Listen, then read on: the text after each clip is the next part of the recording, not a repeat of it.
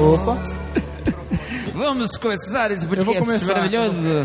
Estamos começando mais um podcast. Do que Juntos em 1. Eu vou fazer o dele. Eu só não consigo tremer o olho.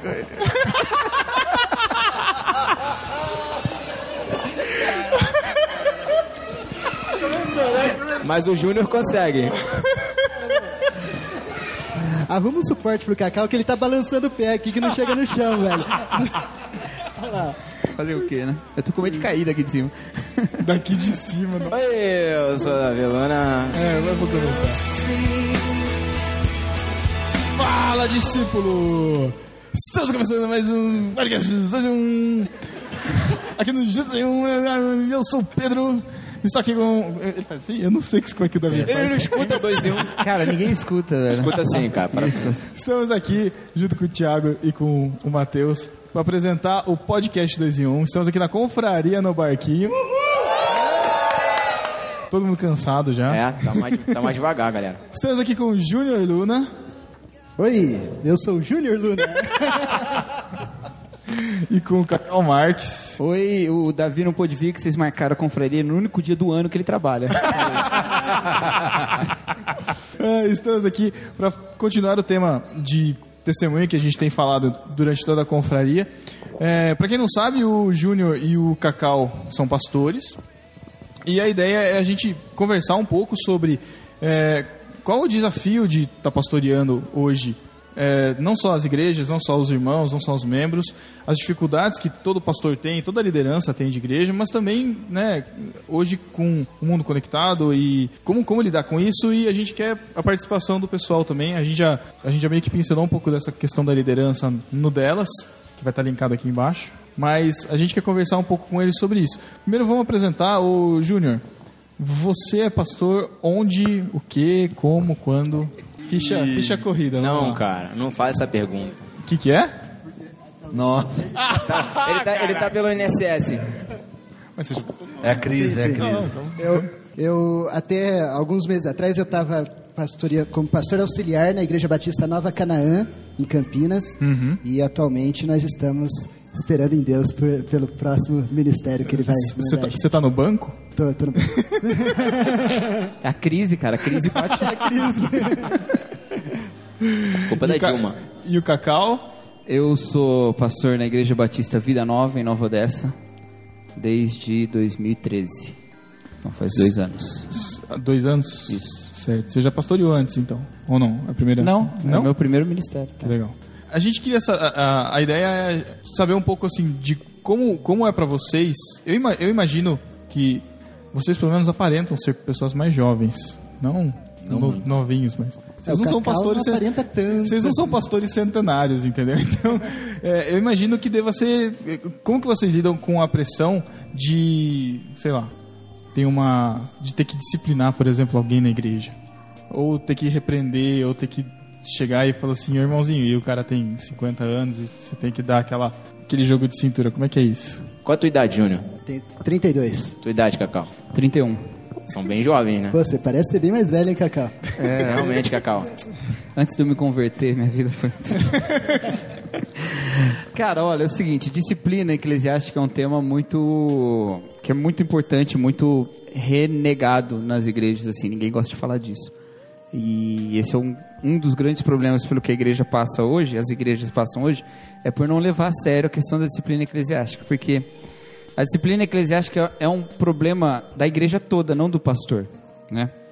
E a gente tem uma ideia tão grande de que o pastor ele é o gerente da nossa vida espiritual, Era o gerente do nosso investimento espiritual, que a gente joga o investimento espiritual na mão dele, ele cuida para render, depois você vai lá tira, ver como é que tá, tira o extrato da sua vida. Gostou da referência? Que a igreja não se envolve nas questões e acaba achando que tudo isso é papel do pastor. Se você olha na Bíblia, a disciplina começa no irmão que soube do pecado, né? É ele que vai atrás do outro e falar, ô querido, tá errado isso, né? A palavra de Deus fala diferente. Mas ninguém faz isso. Você vê seu irmão pecando, você vai lá atrás do pastor. Ô pastor, tem que falar com fulano. E aí, já acabou, porque agora você teve dois pecados. Você teve que pecou e você teve que fofocou, né? Então, o primeiro passo é isso. Isso é uma coisa que eu falo bastante na igreja. Já falei mais, né, Carlão? O Carlão é da minha igreja, Leão. Mas já, eu falo bastante sobre isso, de que todo mundo tem sua responsabilidade nisso. Agora, lógico que chega num ponto em que isso acaba chegando no pastor, né? E o grande segredo é a gente entender que o ministério pastoral é um ministério da palavra e não outro. Então, toda ação pastoral passa da autoridade que a palavra lhe dá. Então, você só pode, qual que é a palavra? Admoestar alguém se quem está fazendo isso é a palavra de Deus e não você. E aí, se a pessoa está submetida à palavra de Deus, ela vai ouvir. Agora, se ela não está submetida à palavra de Deus, ela não está no corpo de Cristo. Então, aí parte para outras vias, né? Então, eu acho que o grande problema... Então, nesse caso, sendo jovem, não tem um problema com isso. Você tem a palavra de pecado. Que a gente vai botando. O pastor é pecador, e toda a igreja sabe que o pastor é pecador, todo mundo é pecador, a gente fala isso. Toda igreja sabe disso. Toda igreja sabe, né? Você sabe que eu sou pecador, né? Eu acho que sabe, mas não sei se toda igreja. Você sabe que o seu pastor é pecador. Então a gente... Torce pro Corinthians. Eu já escolhi o Corinthians, que era pra deixar bem claro isso, professor. E pra poder fazer piadinha toda vez que for pregar em Corinthians também, né? Não, só hoje, porque o galego tava aí. É uma coisa assim, é minha e dele, assim.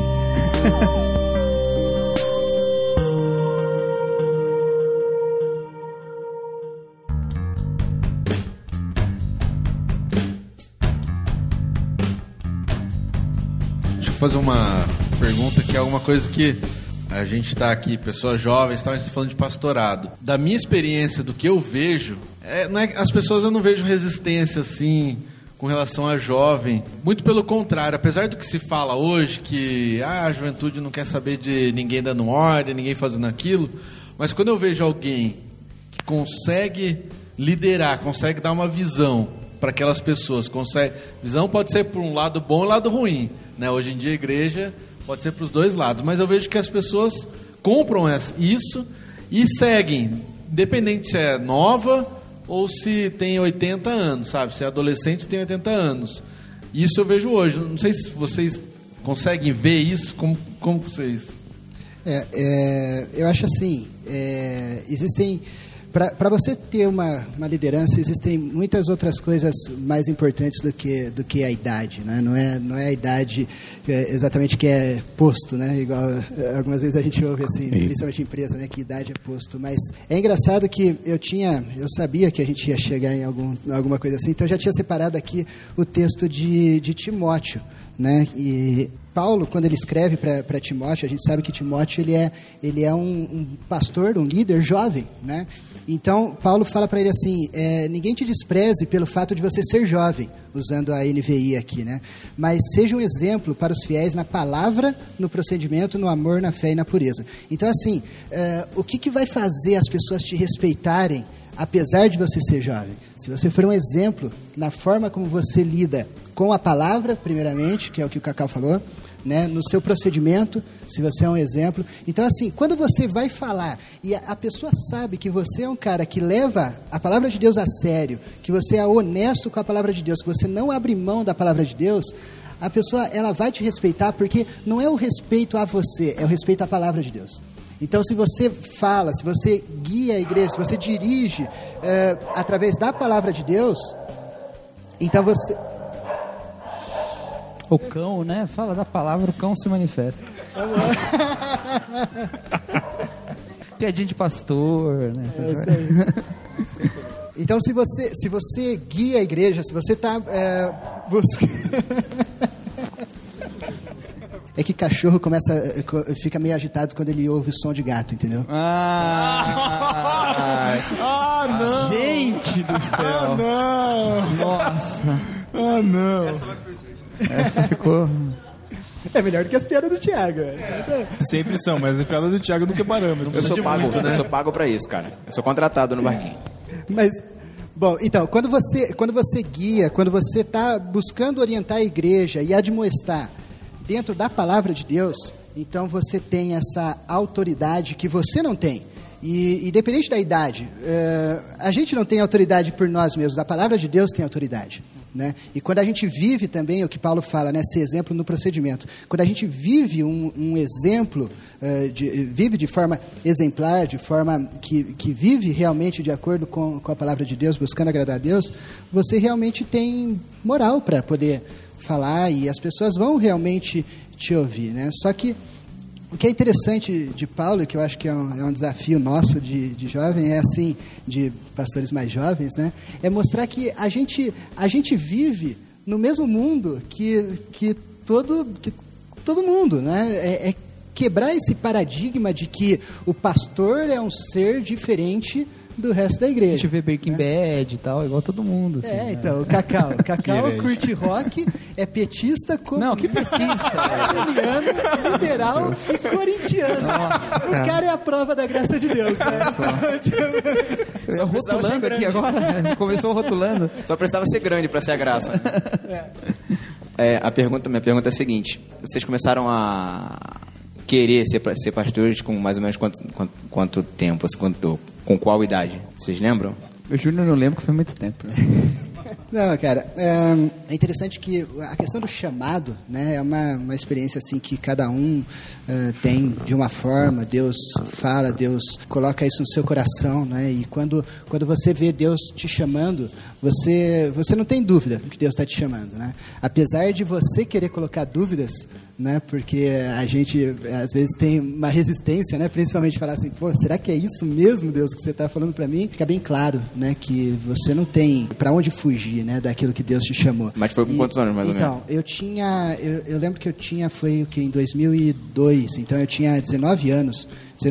E é interessante que entre eu ter convicção do chamado de Deus para mim e eu ir para o seminário, durou aí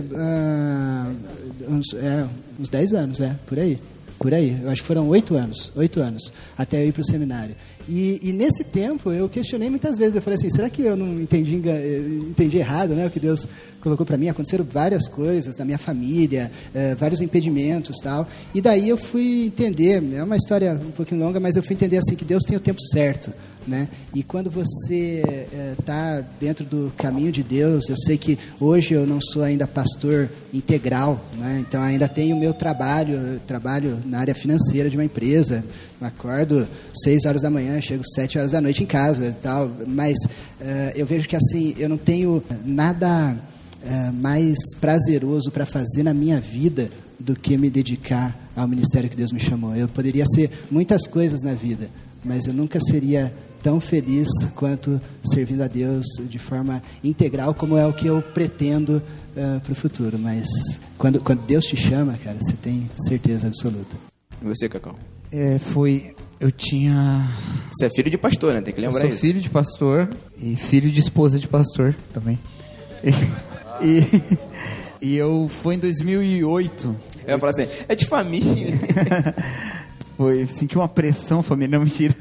Eu tinha 24 anos, 2008, acho que é isso. Foi assim, eu tava muitas questões mexendo no meu coração ao mesmo tempo e não entendia nada do que estava acontecendo. E de repente se descortinou à minha frente, Deus chamando. O Júnior falou um negócio, né, que a gente não tem dúvida, e depois ele falou, porque ele tem essa coisa de às vezes se contradizer no que ele fala. Então aí eu explico. Ele falou que não teve dúvida e questionou depois. Mas é que é isso mesmo. Você tá certo, gente. Você tá certo. É que é isso mesmo, gente. É isso. Tem um momento e você é indubitável. Os questionamentos você coloca depois. Só que Deus faz isso na sua sabedoria. Porque, pastor, a questão é que o dom de Deus, ele é reconhecido pela igreja. Então, você ouve o chamado, tem certeza, mas aí é a igreja que confirma, né? Então, você tem certeza, mas não tem certeza, porque quem vai confirmar mesmo é a igreja, né? Então, a gente ouve esse chamado e na caminhada, Deus vai dando essas confirmações através da igreja e através da sua própria ação. Então, por isso que... Aí eu expliquei, então, o que você quis dizer. Obrigado, Cacau. Eu gosto de falar isso porque às vezes tem gente aqui que tem chamado, né? É isso aí. E aí fala, porque eu tenho chamado pra ir pra Dubai, esse missionário de Dubai. E aí sai brigando com a igreja, porque a igreja não reconhece. É, então, é isso que eu tô falando. E precisa, né? E aí sai brigando com a igreja, que a igreja não reconhece e tal. Querido, Deus não vai falar com você e te botar em rebeldia com o mundo inteiro, porque você é o novo Messias, né? Não é assim que vai acontecer. Deixa eu aproveitar, vocês perguntaram de chamado. Qual a diferença entre você ser chamado para pastor, que tem um peso, né? Hoje ser pastor e liderar uma igreja, ou você simplesmente ser chamado ou ser conduzido para ensinar na igreja? Porque eu acho que tem muita gente que trabalha... Acho que tem muita gente que trabalha na igreja, professor de escola dominical, ensina e tudo, mas qual que é a grande diferença disso para pastorear? Todo mundo tem um chamado, todo mundo tem uma vocação. Todos, vocês todos. Nós você todos. Não precisa de um chamado. Você não precisa de um chamado. Jabá. BT Store, Iago Martins. A questão é... Todos nós temos chamados, todos nós, cada um tem o seu chamado. Vou ser bem sincero, o que acontece com o ministério pastoral é que ele é um chamado de tempo integral, entendeu? Por isso que acaba sendo diferente, porque você vai abrir mão do resto para isso, enquanto vários outros chamados vão ser completados enquanto... E quando eu digo em tempo integral, às vezes você tem um outro trabalho junto, mas é que... Você vai abandonar o emprego. Ele vai entrar como uma espécie de uma categoria... profissional, querendo ou não, né? Porque lá a Bíblia mesmo fala, né? O apóstolo Paulo falando a respeito do sustento dos pastores e dos servos de Deus, fala digno ao trabalhador do seu salário, né? Fala até como um salário, né? Então acaba tendo essa diferença por causa disso. É uma dedicação. Agora todos nós somos chamados para dedicar-nos de corpo e alma à vontade de Deus e exercermos o que o Senhor nos chama para fazer, né? E o chamado está lá. Eu acho que tem a questão da responsabilidade também, né? É que a gente como cristãos, a gente não quer colocar patamar de importância no que cada um faz na igreja, porque não é Deus que coloca isso. Mas eu acredito que o pastor, ele vai ter uma responsabilidade diferente. E a própria Bíblia fala, por exemplo, dos pastores que conduzem as pessoas para a perdição e serão cobrados, né? E fala, não queiram muitos de vós serem mestres, né? Porque vai ser mais cobrado. Então, claro, tem essa pressão a mais. Agora, eu não sei se uma pessoa que descobre a sua vocação pastoral tem uma experiência diferente de quem descobre a sua vocação para outra coisa. Eu não sei. Eu acho que não. Eu acho que a questão só é que geralmente te pede uma ruptura maior do ponto de vista da própria sociedade. Eu acho. E assim, eu acho que existem várias formas de você exercer o ministério, mesmo o ministério integral. Não é só o pastor que é integral, né? Então, quando eu sabia que Deus... queria que eu me dedicasse de forma integral no ministério e entregasse realmente a minha vida ao ministério que ele tivesse para mim. Quando eu entrei no seminário, eu não sabia, sabe, assim, se eu ia ser pastor, missionário, o que fosse. E, sinceramente, eu entrei no seminário assim, Deus, para onde o Senhor me mandar, entendeu? E aí, com o tempo, você vai reconhecendo... o que realmente Deus colocou no seu coração e qual é o foco que Deus quer. Mas a hora que Deus quiser mudar o foco do ministério, que não é meu, é dele, né? Se ele quiser falar, quer saber, eu não quero você como pastor de uma igreja, eu quero você lá na África, eu quero você cuidando de uma na área de ensino, e enfim, o ministério de Deus, ele te usa da forma como você quiser, né? Como ele quiser. Então, acho que... Eu tive uma experiência dessa, com Deus me incomodando num determinado momento, me chamando mesmo. E eu falei, e agora? Eu tenho que ser missionário, eu tenho que ser pastor, o que eu tenho que ser? Aí fui conversar com o meu pastor, e aí ele falou, estuda primeiro, faça a faculdade, e aí você vê o que você vai fazer. E hoje eu entendo, sabe, que não é necessário... pode ser. Não necessariamente chamado, quando é um chamado, tem que ser um chamado pra ser o pastor, pra estar ali na frente. Mas... como o Cacau falou, todos nós somos chamados. A gente tem uma missão, a gente tem que cumprir o que Deus quer da nossa vida.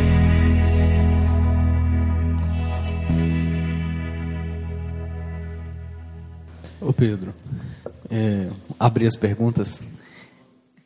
Quem é você? Eu sou o Lucas Teles, de novo. É outro podcast, cara. Não é todo mundo que ouviu delas, né? Verdade.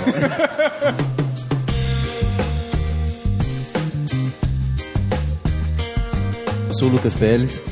Queria perguntar para o Cacau e para o Luna como vocês se sentem ou como vocês fazem para desassociar uma alcunha que sempre acontece, sempre acompanha os pastores. Assim, pastor é tudo safado, tá ali, entrou para ser pastor só para roubar, só para desviar. Como vocês se sentem com isso? Talvez não publicamente ou explicitamente alguém fala, mas fica assim sempre com aquela desconfiança.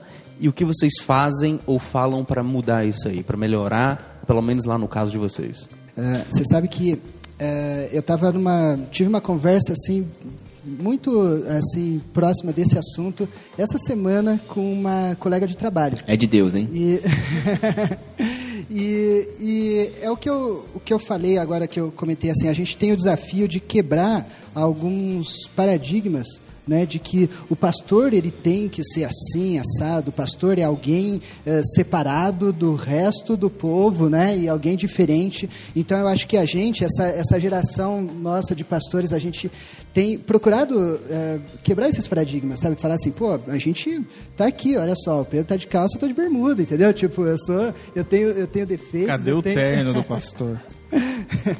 Mas tipo, nós somos pessoas normais, né? E então o que eu acho assim, pra gente quebrar tanto esses paradigmas de rótulos que pastor tem, como esses paradigmas negativos de que todo pastor é ladrão, todo pastor quer enriquecer e é o dono da igreja e quer ficar arrecadando dinheiro dos fanáticos às custas de promessas, de bênçãos de Deus, enfim.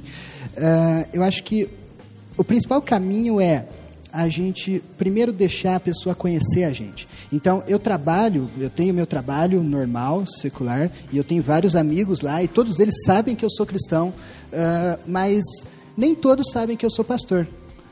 E é engraçado como você vai construindo uma amizade, as pessoas vão vendo o seu proceder e vendo como você é uma pessoa normal e você não é um cristão fanático que a sua mulher não pode cortar cabelo, e, enfim, só pode usar saia, enfim. Mas nós somos pessoas normais que pensam, que leem a Bíblia e tiram as suas... Mais ou menos. As suas... Nem todos pensam, né? Tem tipo o Thiago, mas assim...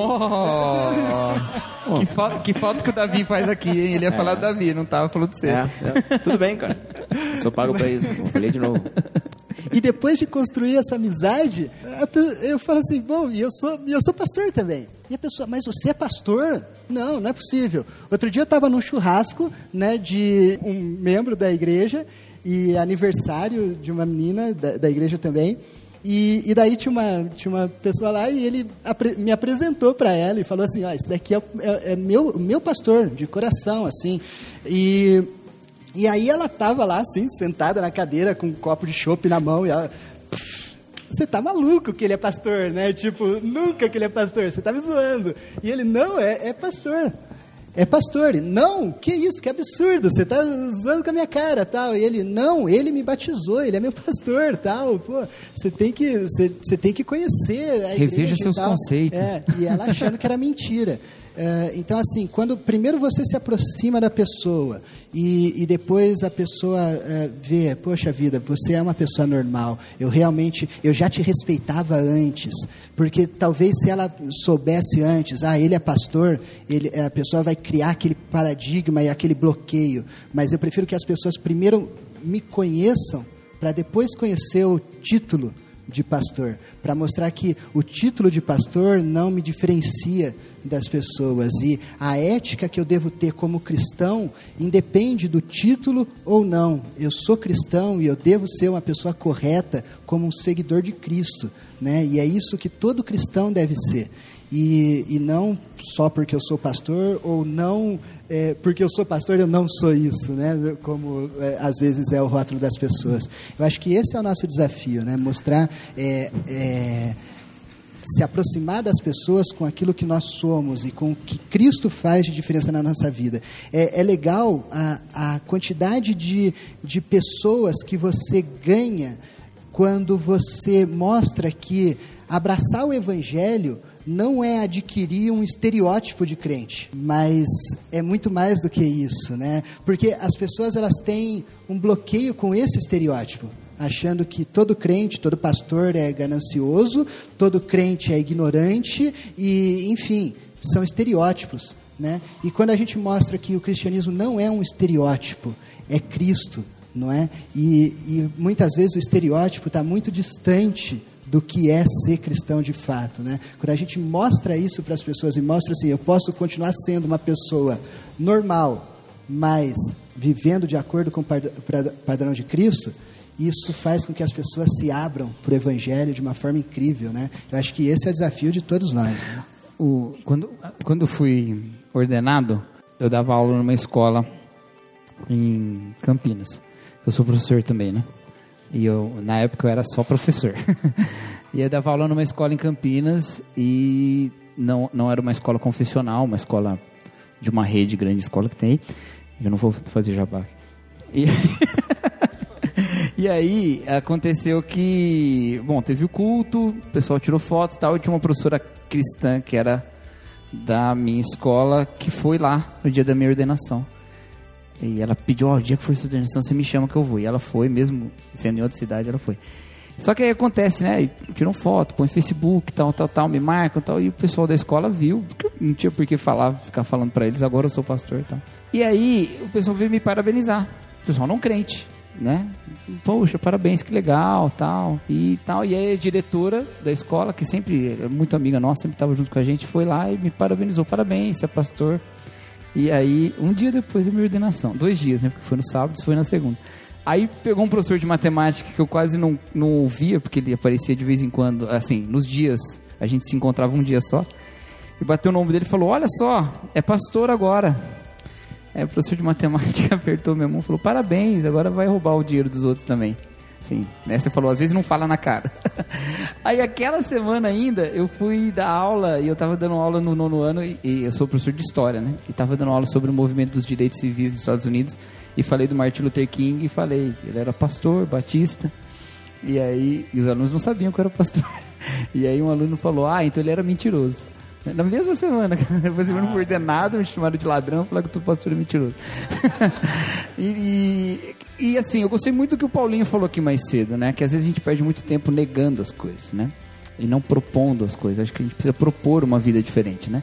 Então, uma coisa que eu comecei a perceber é que eu, entrando muito nessa neura de me diferenciar de um monte de pastores aí que são famosos e dos quais eu discordo de maneira muito intensa, veemente, apesar de terem pastores famosos com os quais eu concordo, não é questão de ser famoso, mas nessa ânsia de diferenciar desses, a gente cria um ministério em oposição, e você cria uma caricatura justamente do que você quer negar, e a sua vida não propõe nada, ela é só uma negação do que é uma negação da vida cristã, mas não é uma afirmação da vida cristã, e aí eu comecei a identificar algo disso em mim, que leva a um estágio quase farisaico, assim, sabe?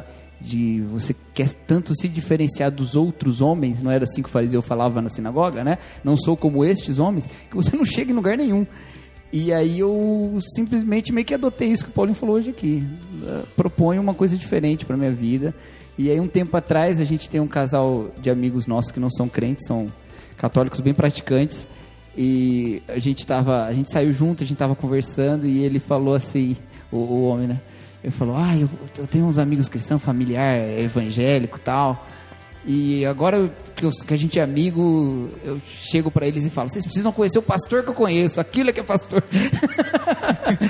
Porque se você propõe a vida cristã, independente se é no molde estereotípico ou não, mas se é a vida cristã de verdade, isso vai além de todos os estereótipos, de todas as coisas, porque o mundo tem sede de Jesus, né? Então você mostra Jesus, a pessoa, peraí, nunca vi Jesus na vida, tô vendo agora, né? Não que eu seja um exemplo de gente que mostra Jesus pra todo mundo, você já mas tem. É. Mas isso é verdade, meu sogro é católico e ele fala muito disso. de pastores que às vezes aparece na televisão e fala assim, não, mas isso aí não é pastor. Pastor é aquele ali que... Então ele diferencia, porque ele vê a diferença... E no YouTube pode? Não, então... É porque o sogro dele não vê YouTube, né? É, não vê o meditativo.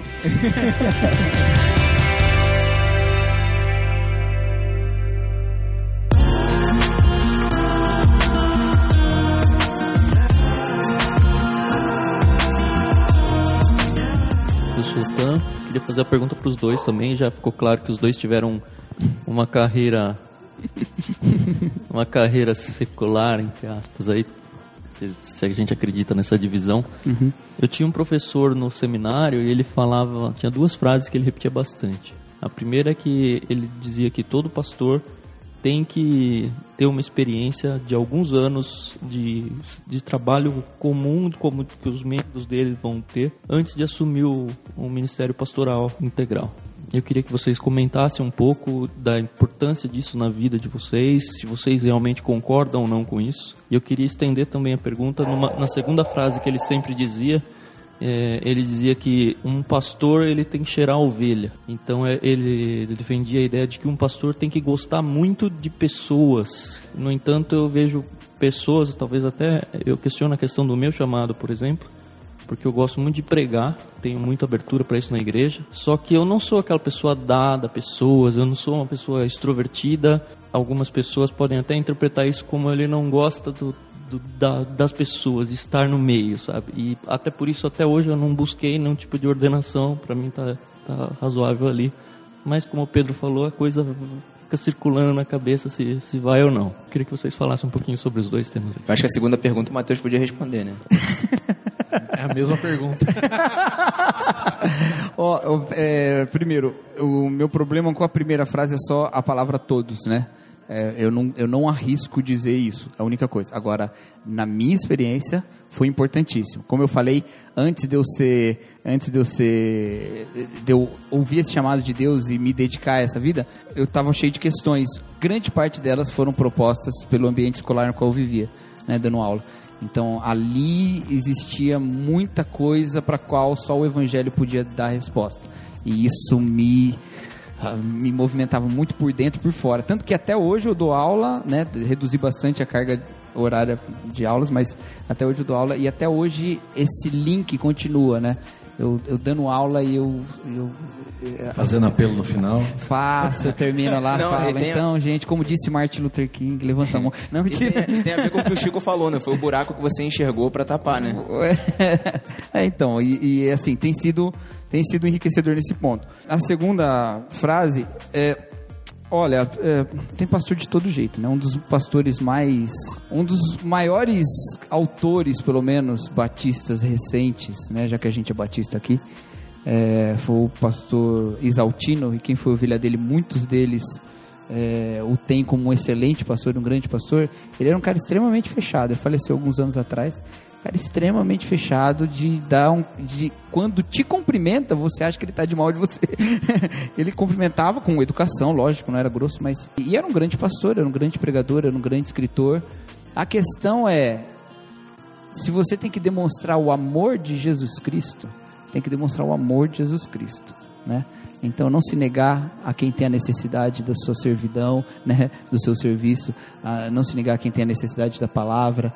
Isso acho que é o grande importante. Agora, a questão da personalidade, você não sendo uma pessoa mal educada, né, que não se importa com ninguém, né, que seria, acho que isso seria um exagero, né? Agora, e cheirar ovelha, eu acho que é isso, entendeu? É você estar preocupado e envolvido na vida da ovelha. Não necessariamente ser o queridão da galera que chega lá e tal, porque tem pastores de todo tipo, para todos os tipos de igreja, para todo tipo de ovelha, né? É muito multiforme esse aspecto. Então, em nenhum dos casos eu ponho todos. Mas, para mim, as duas frases são verdadeiras. Eu também sou um cara muito de gente, né? Então, é isso. A minha resposta é muito parecida com a do Cacau. A gente está ultimamente numa fase assim, paz e amor, né? Você tem aprendido bastante comigo. É só... Vamos voltar a falar do Corinthians. Bom, mas... Eu concordo. Eu não concordo com o Cacau, tá? Eu não... Não, porque eu não acho que essa generalização, assim, de que todo pastor precisa ter uma experiência. Eu não sei, eu não concordo que isso seja um pré-requisito, assim, algo necessário. Mas também eu posso dizer por mim. Por mim, essa experiência na vida profissional, porque para mim o ministério pastoral não é profissão, minha opinião, tá? Mas assim, eu não gosto desse título, entendeu? Para mim é totalmente diferente de profissão. Mas enfim, tem um livro do John Piper, né? Não somos profissionais. Irmãos, nós não somos profissionais. É muito bom, inclusive. Eu ele gosto. Ele é calvinista também. Viu? Ele é. Mas... ele é. Eu amo todos os calvinistas, porque eu amo até você, cara. Conheço os outros. Mas, para mim, essa experiência faz muita diferença. Diferença na hora de pregar, de você ter a preocupação de ter uma aplicação prática real, né? Porque tem muito pastor que acha que a aplicação dele é prática, mas é uma prática, é uma resposta para a pergunta que ninguém está perguntando. Né, igual a gente já ouviu hoje. Então, assim, essa experiência de estar lá e de sentir o que o membro da igreja sente quando ele chega segunda de manhã no trabalho, ele tem que lidar com todas aquelas crises ou com todos aqueles conflitos de tempo, de agenda, de pressão. Isso faz muita diferença para, na hora de você pregar, você saber para quem você está falando e quais são as respostas que aquelas pessoas também querem ouvir, né? Precisam ouvir à luz da palavra de Deus. Então, eu acho que isso faz muita diferença para você poder compreender a igreja.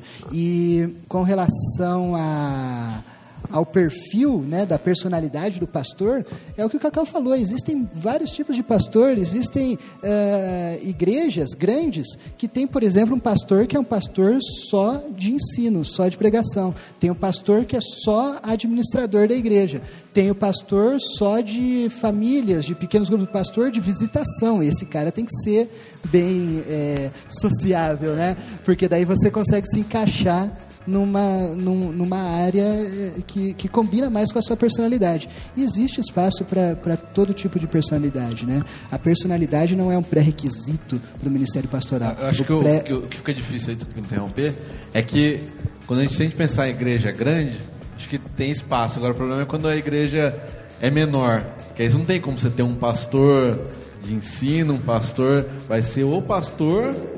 E se tiver algum ou outro auxiliar... Já vai... é difícil ter membro que faça, de repente, uma coisa só dentro de uma igreja pequena, né? Verdade. Então, aí acho que acaba dificultando um pouco, né?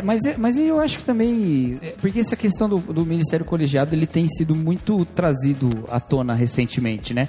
Vai saber o que a igreja daqui 20 anos vai pensar, né? Se ela vai, já de início... as missões, em vez de enviarem um missionário, vão mandar 3. Não sei, estou chutando, não sei, entendeu? Acho que tem a ver com a cultura que a gente tem. A cultura que a gente tem é um pouco essa, mas eu vou um pouco nessa linha também. Então, eu acho que lá na frente se demonstra a necessidade de você ter uma especialização, não sei, talvez, um grupo maior. Às vezes de gente que é pastor até sem a ordenação da denominação, mas exerce uma função pastoral, né? Então... O Tam falou um negócio, uma frase interessante: pastor tem que cheirar a ovelha, né? O Cacau me contou uma vez que quando ele ouviu essa frase pela primeira vez, ele saiu cheirando ovelha por meio dos pastos. Aí. Foi. Não foi, Cacau? Foi sim, foi. Nossa, que engraçado. É. Foi muito edificante, assim. Se lembrar isso agora, inclusive. Meu Deus. Mentira, gente, foi nada disso. Você que tá ouvindo na sua casa aí. Não. É só mais uma piada sem graça do Thiago. Deixa eu estender um pouquinho essa pergunta. Eu sei que tem um pessoal que quer perguntar, mas vou ter que esperar. É que encaixa nessa pergunta. Um amigo meu, bem, que antigamente era mais próximo, né, ele mudou para outra cidade, e ele dizia uma coisa que eu concordo, que eu acredito que para o cara ser pastor, eu acho que ele deveria primeiro ter uma faculdade... Não a faculdade de teologia. Aí já entra a questão do trabalho um pouco. Também ele falava que deveria ter no mínimo 30 anos e ser casado. Não sei se o Cacau já... Mas eu não sei se eu... Na época eu não concordava integralmente, mas depois eu comecei a ver alguns problemas na igreja por causa disso. Pastores, por exemplo... Tinha um pastor lá que quando ele ia pregar sobre pecado, o maior pecado da vida dele era roubar caneta. Tipo, aí eu ficava assim, nossa, então nunca vou poder falar com esse cara, porque se eu contar a minha vida, o maior pecado dele é isso. E ele não tinha uma experiência assim de vida, profissional. Então eu me sentia assim, pô, você ia conversar com ele, problemas do trabalho, a conversa não avançava. Talvez não só por causa disso, mas porque... O cara também não se desenvolvia, né? Uhum. E a questão de ser casado, eu também não via muito assim, mas hoje, pelas experiências que eu vi de pastores que eram ordenados antes de ser casados, eu vi alguns problemas, né? De muito mais próximo de algumas ovelhas do que outras, e com alguns comportamentos que acabavam prejudicando até o próprio ministério. A questão da idade é questão de experiência, né? Na verdade, eu acho que tudo é uma questão de ter mais experiência sobre algumas outras áreas, né? Mas teve uma coisa que me chamou a atenção uma vez, que eu fiquei encanado com um pastor que a gente teve que separou da mulher. Não sei, eu nem lembro o que aconteceu da briga, e eu lembro que ele foi ministrar um casamento. Eu parei e falei, meu... Vai zicar a parada, velho. Num casamento. Vai dar azar. O que ele tem pra falar? Mas daí a consciência mesmo me acusou, o Espírito Santo. Eu falei, meu, tudo que ele falou no casamento foi a palavra de Deus. Então o que ele falou era tudo verdade. Eu não tinha o porquê não aceitar, porque era a palavra falando. Então, independente, lógico que com experiência, com trato, você tem como lidar melhor com algumas situações. Mas tem situações que você nunca vai passar. Então, senão vai ter que ser um homem bicentenário para poder tratar das ovelhas com todos os problemas. O cara só vai poder fazer enterro se ele morrer. Sei lá. Gostei dessa. Essa foi boa. Foi boa. Gente, não foi uma piada, foi só um comentário. A gente precisa estimular quando é bom. Mas olha só, o que o Matheus falou é o seguinte. Então, de novo. Calma. O problema... Calma. Oi. Antes de você falar do Matheus, eu queria só completar o que o Matheus falou, é porque quando ele falava eu pensei, quando Paulo escreve para Timóteo, todas aquelas qualificações, talvez o Matheus estava entrando, Sim. O rapaz pode ter falado baseado naquilo, com exceção da idade, né? Mas acho que estava baseado naquilo. E vocês entendem assim também? Marido de uma só mulher? Não, mas eu digo assim, ser respeitado pelos de fora, não só pelos de dentro, todos aqueles critérios. Eu acho que são duas coisas. Acho que aqueles são os critérios. Aqueles são os critérios, são aqueles. É por isso que quando eu falei a questão da personalidade, ali fala que você tem que tratar bem todo mundo, que você tem que tratar os mais velhos como se fossem seus pais, né? E as mulheres mais velhas como se fossem suas mães, as mais jovens como suas irmãs, e tem um monte de recomendações. Ali... Isso é uma coisa, né? Aí a questão da personalidade é outra. Tratar bem, você pode ser uma pessoa... Assim, o Matheus, por exemplo, ele é fechado, mas ele trata bem todo mundo. Ele não é... Né? Então, assim, é um exemplo de conduta. Mas o que eu acho é o seguinte. A gente não pode botar um requisito como bíblico se ele não é. O Matheus tem toda a razão em encontrar na prática algumas dificuldades para quem falta nesses 3 requisitos.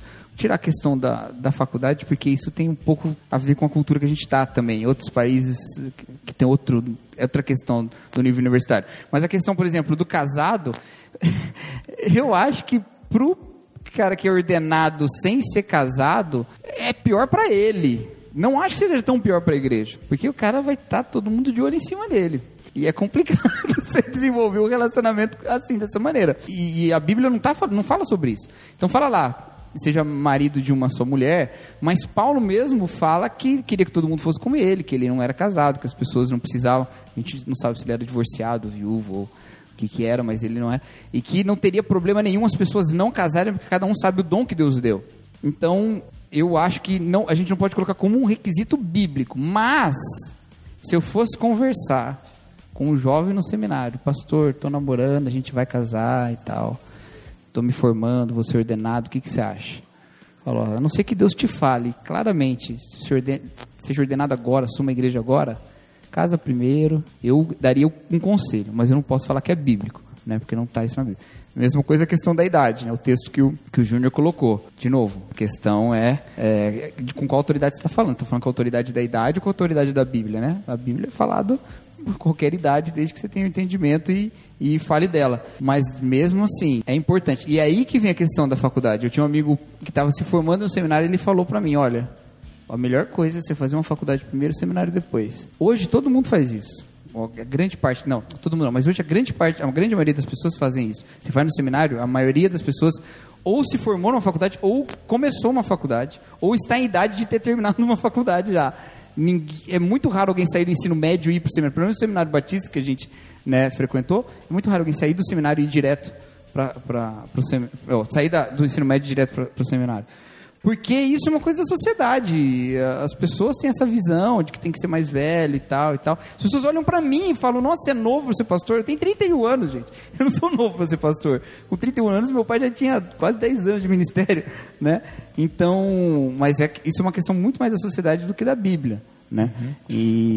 E aí vai prudência, sapiência, sensatez, é isso aí. Acho que eu acho assim, fundamental ter sempre isso em vista. O que te dá autoridade não é a experiência que você tem. Você não precisa ter experiência profissional para poder falar ou uma vida de pecado no passado para poder falar sobre pecado. Ficou parecendo que quanto pior o pastor melhor. Né? Ele tem mais pecado no currículo, né? Ou ser casado para poder aconselhar casais, ou falar sobre casamento, ou ser pai. Eu já preguei sobre casamento quando eu era solteiro. E eu deixei bem claro, quando eu comecei a mensagem, eu falei assim, eu não preciso ter nenhuma experiência nisso, porque eu vou falar o que a Bíblia diz. Eu prego não no dia dos pais e não tenho filho. Pior, eu prego no dia das mães, eu nunca vou ser mãe. Nunca se sabe, né? As coisas estão mudando, Cacau. The times they are changing, né? Do jeito que o Cacau pode ficar na tábua. Você já pregou sobre graça e você... Ó, logo, é isso. Pode ficar na tábua. Ai, meu Deus do céu.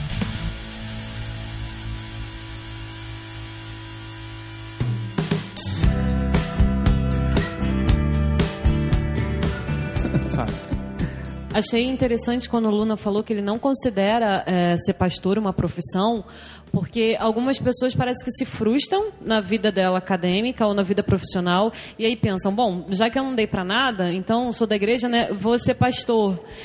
E não, tem gente que faz isso. E aí quebra a cara de quem ele está conduzindo. Porque, assim, ser pastor realmente não é uma profissão, não é um meio de renda, não é uma forma da pessoa se realizar. Porque, pelo contrário, quanto mais ela trabalhar, talvez ela não tenha aquele retorno que ela espera. Que se você trabalha, tem uma quantidade X de salário, ou você tem uma promoção, enfim, você consegue galgar um cargo melhor. Você não muda de cargo, você é pastor. E você é pastor não só o título, mas a sua vida. Realmente, como o Cacau falou, a igreja tem que reconhecer. Então é importante, sim, a pessoa se preparar, estudar e não tipo, não sei o que eu vou fazer da vida, eu vou fazer seminário. Não, Deus te chama e te capacita para fazer isso, né? Então, tem uma coisa aí, inclusive... Se a igreja reconhece o chamado, nós somos igreja. Então, assim, você precisa levar a sério isso como um membro de igreja. Deus colocou sobre você essa responsabilidade. Então, a gente vai lá, né, assembleia, queremos chamar o conselho, não sei, nos batistas funciona assim. O Pedro já falou que na presbiteriana é diferente, né, o Castilho diz... É Deus que escolhe, né? Na presbiteriana é. No... Deus que escolhe. Mas no batista é assim, a igreja pede o conselho, mas esse conselho é votado na assembleia. A igreja decide se vai chamar um concílio para ordenar aquela pessoa. É muita responsabilidade, gente. Você tem que votar se você reconhece mesmo o chamado da pessoa. Mas ele é muito legal, ele é muito bem, ele está todo dia aqui, todo dia ele me cumprimenta, diz bom dia e tal. O chamado dele é esse, não é estar lá na frente não podendo te cumprimentar, né? Já que ele voltando no que a gente falou lá no delas, né? Então, às vezes você está achando que está mandando o cara para Nínive e está mandando para Tarsis. Ele está indo para o lugar errado. Já que a gente está falando de internet, queria saber a importância para um pastor hoje, e principalmente da idade de vocês. Vocês falaram, nós somos iguais a vocês, né? Nós temos, fazemos do vemos seriados, estamos na internet, estamos no Facebook, a gente acompanha vocês. Qual a importância para o pastor hoje de uma igreja estar na rede, conectado? Cara, a gente gravou com o Paulinho sobre ministério na internet, a gente já tá cansado. Foi muito bom também. Aliás, foi um dos... Inclusive, desculpa, mas quem quiser conhecer mais da história do Juntos, escuta esse, porque foi bem legal. foi de conhecer um pouco mais de como começou o podcast de vocês, um pouco da história. Eu vou lançar um sozinho contando a minha versão. Algumas coisas não são daquele jeito. Foi um dos melhores episódios que a gente gravou, porque não tinha o Cacau, entendeu? Então... Mas a internet é uma grande oportunidade, né, cara? E eu acho que a gente, como igreja, né, sendo pastor ou a igreja como um todo, ou vocês, por exemplo, membros de igreja, né? A gente tem que saber usar essa oportunidade que existe na internet, né? De chegar até pessoas, principalmente, eu vejo assim, eu acho que a gente ainda faz muito conteúdo para cristão na internet, e a gente tem uma oportunidade de, através da internet, chegar até pessoas que jamais entrariam na igreja, porque tem aquele bloqueio do estereótipo do pastor ladrão, estereótipo do crente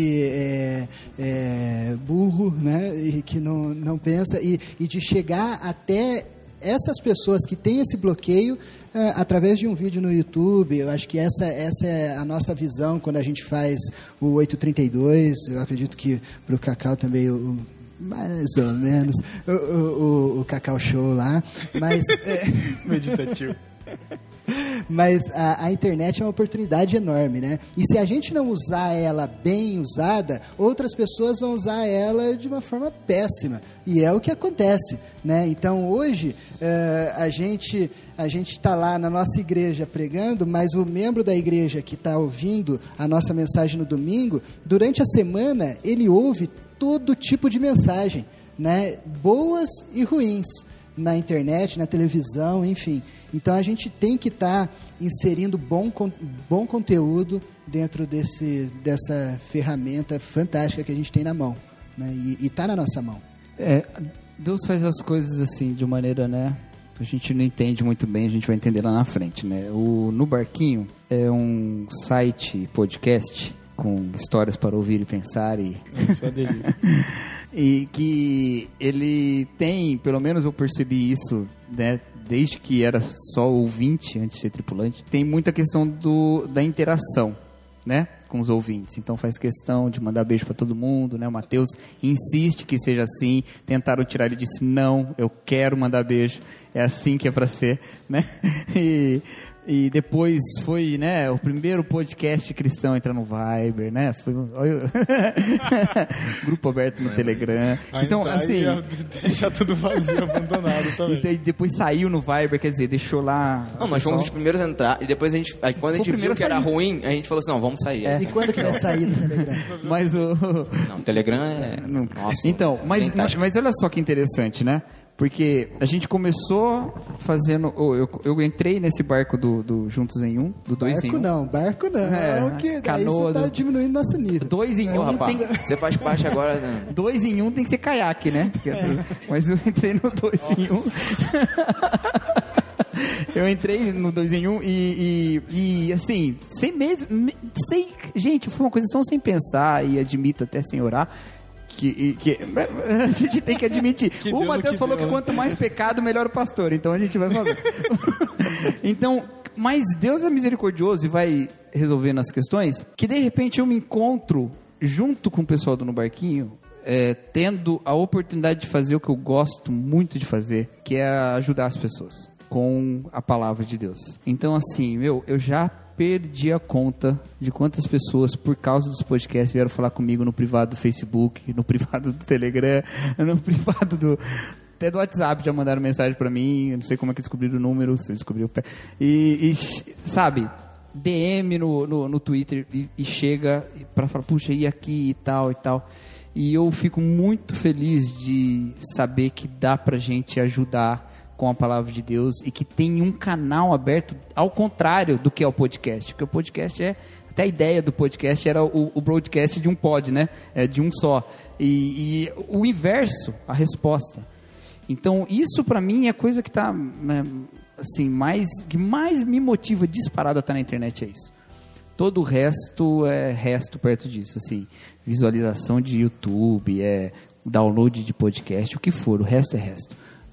Essa oportunidade de ter esse contato com as pessoas, no pessoal, e E na maior, ou, muitas vezes eu falo, olha, a Bíblia diz isso, mas e tal, tal. Ó, querido, o que eu só posso fazer é orar, não dá mais. A gente ora junto, se você quiser desabafar, desabafa, mas é só isso. Então, é isso que me motiva acima de qualquer outra coisa, né? Então, se quiserem entrar em contato comigo no privado... Eu acho que eu respondo por eles também. Pra gente, apesar de números de downloads, não sei o que lá, que são, lógico que são motivadores e são coisas que ajudam a atrair parcerias, que nem teve o da tenda, que a gente encheu o saco com aquele spot gigante lá 2 vezes, mas aquele spot serviu pra gente fazer as camisetas. Então, assim, a gente não tá rico no podcast, longe disso, mas a gente quer retornar tudo pra vocês porque a gente faz pra ser ouvido, eu já falei isso várias vezes, a gente não faz porque a gente é estrelinha e quer ficar, né, mas eu pelo menos, né, Tuller eu não sei, mas eu... Cada um tem sua motivação. Mas... Ninguém é estrela aqui. O Matheus, no máximo, é um sol. Um meteoro, porque não brilha, né? Mas tudo bem. Enfim. Mas a gente tenta reverter tudo pra dentro aqui do podcast, o lugar do o evento, tudo que a gente faz. Só tem um motivo que é vocês. Se vocês não estivessem aqui, a gente ia ficar sozinho aqui, fritando. Eu tenho uma última pergunta pra gente poder encerrar. Não sei se tem mais alguém, mas a gente tem que encerrar, que já tá bem avançado. Na minha cidade, a gente já conheceu muitos pastores, assim, que foram muito machucados e feridos pelas igrejas. Teve uma ocasião que eu já escutei que determinada igreja era, sanatório de esposa de pastor. Conheço esposas de pastor que ficaram literalmente doentes, acamadas. Pastores que saíram detonados, assim, não só na minha cidade, mas em outras, por conta de mesquinhez, enfim, acho que a maioria conhece alguns problemas que permeiam a igreja. E a gente percebe o quanto eles têm uma vida e uma missão até solitária, assim, né? De que forma que a gente, porque eu acho que também é papel nosso como igreja, vendo essas necessidades e vendo esse cenário, como que a gente, membro, como que a gente, ovelha, pode dar suporte para o pastor? Como que a gente pode ajudar a aliviar um pouco essa carga, tirando não ser um crente chato e babaca, né? Mas como que a gente pode auxiliar nesse trabalho que é tão árduo, assim, tão trabalhoso? Cara, eu acho que auxiliar no trabalho né? Não, mas... Muito ajuda quem não atrapalha, é isso? Estou falando de pregar no seu lugar, mas... Assim, não, mas é trabalhando, não é? O sonho de todo pastor é ver a igreja toda envolvida na obra, porque eu acho que tem muito pastor sobrecarregado, porque ele tem que fazer quase tudo na igreja sozinho, né? Ele tem que pagar as contas da igreja, ele tem que abrir a igreja antes do culto, ficar até o final para fechar, tem que cuidar da água, do galão que acabou, tem que pregar, tem que fazer o sepultamento, o velório que acontece no meio da semana. Então, assim, ele fica sobrecarregado, né? Então, o sonho de todo pastor é ver toda a igreja envolvida e toda a igreja trabalhando junto, né? Porque não é a obra de Deus não é para ser feita só pelo pastor ou só por algumas pessoas, né? É uma obra da igreja e a igreja tem que fazer isso junto, com funções diferentes de cada um. É lógico, um é o pastor, o outro é o líder de algum ministério, o outro é professor, o outro cuida da manutenção da igreja. Enfim, são funções diferentes, mas a obra é da igreja como um todo. E quando a igreja trabalha como um todo, ninguém fica sobrecarregado, nem o pastor, nem o professor da IBD, ninguém. Todo mundo vai estar dividindo a carga e fazendo essa obra juntos, né? Eu acho que isso é fundamental, né? Não só pastores, mas existem muitos membros de igreja sobrecarregados na liderança por causa disso, porque são poucas pessoas fazendo muitas coisas, quando na verdade deveriam ser todos fazendo tudo, e daí cada um faz um pouquinho e ninguém fica cansado, né? Acho que esse é o sonho de todo pastor, né? Além disso, é lógico, às vezes vocês não fazem ideia de como uma palavra, não elogio, sabe, assim, eu acho que elogio às vezes até estraga, né? Você pregou e daí não, pode elogiar.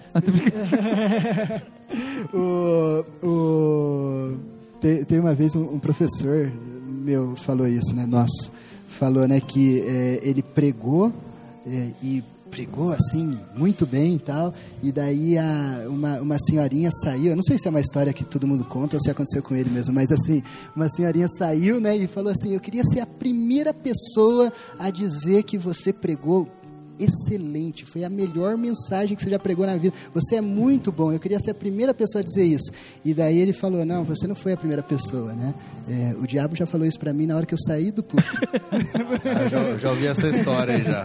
Então, é uma história que todo mundo conta, né? Caraca. Então, não é que a gente queira receber elogios, né? Mas às vezes uma palavra de amor, uma palavra de carinho, às vezes quando você, poxa, você está trabalhando tanto, se esforçando tanto e você fica sabendo da forma como Deus te usou para fazer diferença na vida de uma pessoa.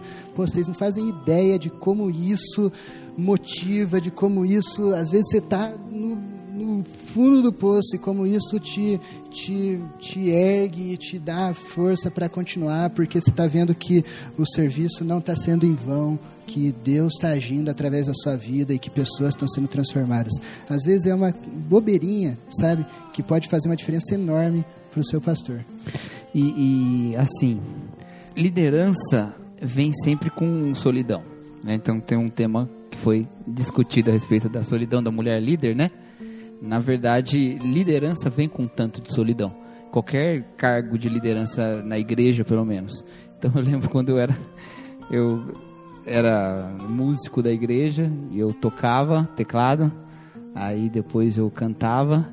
E enquanto eu fazia uma coisa, eu fazia outra. A gente era tudo ali, o ministério de louvor. E de vez em quando a gente, né, reclamava do líder um pro outro. No momento em que eu virei o líder da banda, ninguém reclamava mais. Estranho, né? Estranho. Porque agora eu não tava mais... Eles continuavam reclamando, mas não mais pra mim, né? Então é isso, você vira uma chave pra solidão, de uma certa forma. Um tipo de correspondência que existia antes não existe mais. E no pastorado é assim, no ministério é assim, né? Então assim, você tem o chamado pastoral, você vai pro seminário e tal, saiba disso, tá? Saiba. Tem uma carga de solidão, e aí eu pego lá o que o Júnior falou na gravação do Delas... a esposa de pastor tem isso aí como seu ministério também. Mas como pode ajudar, sendo o que Jesus Cristo quer que seja, né? Levando... Sim, como eu disse lá no início, o ministério do pastor é o ministério da palavra. Então você quer ajudar, ouça a palavra e viva a palavra. Né? É assim que você vai ajudar, porque é um ministério... E isso vai ficar mais ou menos pesado para o pastor. Às vezes vai ficar mais pesado, porque com mais gente fazendo, também vai demandar mais coisas do pastor. E, em alguns casos vai acontecer isso, vai ter outros projetos. O pastor também não vai ficar parado, agora tem um monte de gente para fazer, dá tempo de eu ficar sossegado. Não, vai demandando mais. Mas você vai estar cumprindo e o trabalho não está sendo vão, né? Então, se preocupe com isso, né? É isso aí.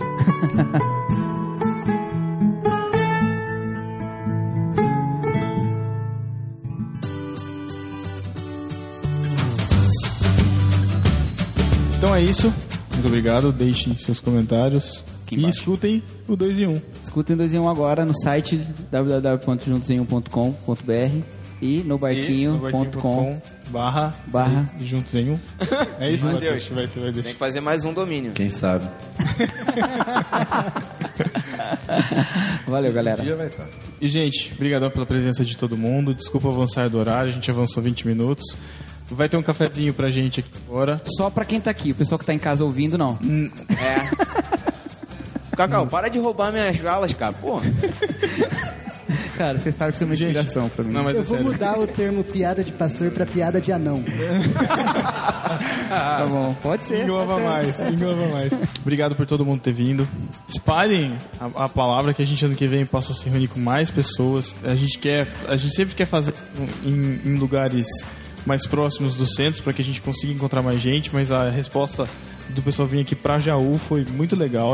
Pela primeira vez a gente conseguiu encontrar todo mundo da tripulação. Já encerrei, já fez o tchau. Eu tô falando... Você fez não? Não. Você já falou. Eu tô dando uns recadinhos. Peraí, gente, calma aí. Não, cara, você encerra, pode ver, você fala o que você tá falando. Isso. Até daqui 15 dias, tchau. Até 15 dias, falou. Valeu, galera, tchau. Tchau. Tchau. Tchau. Tchau.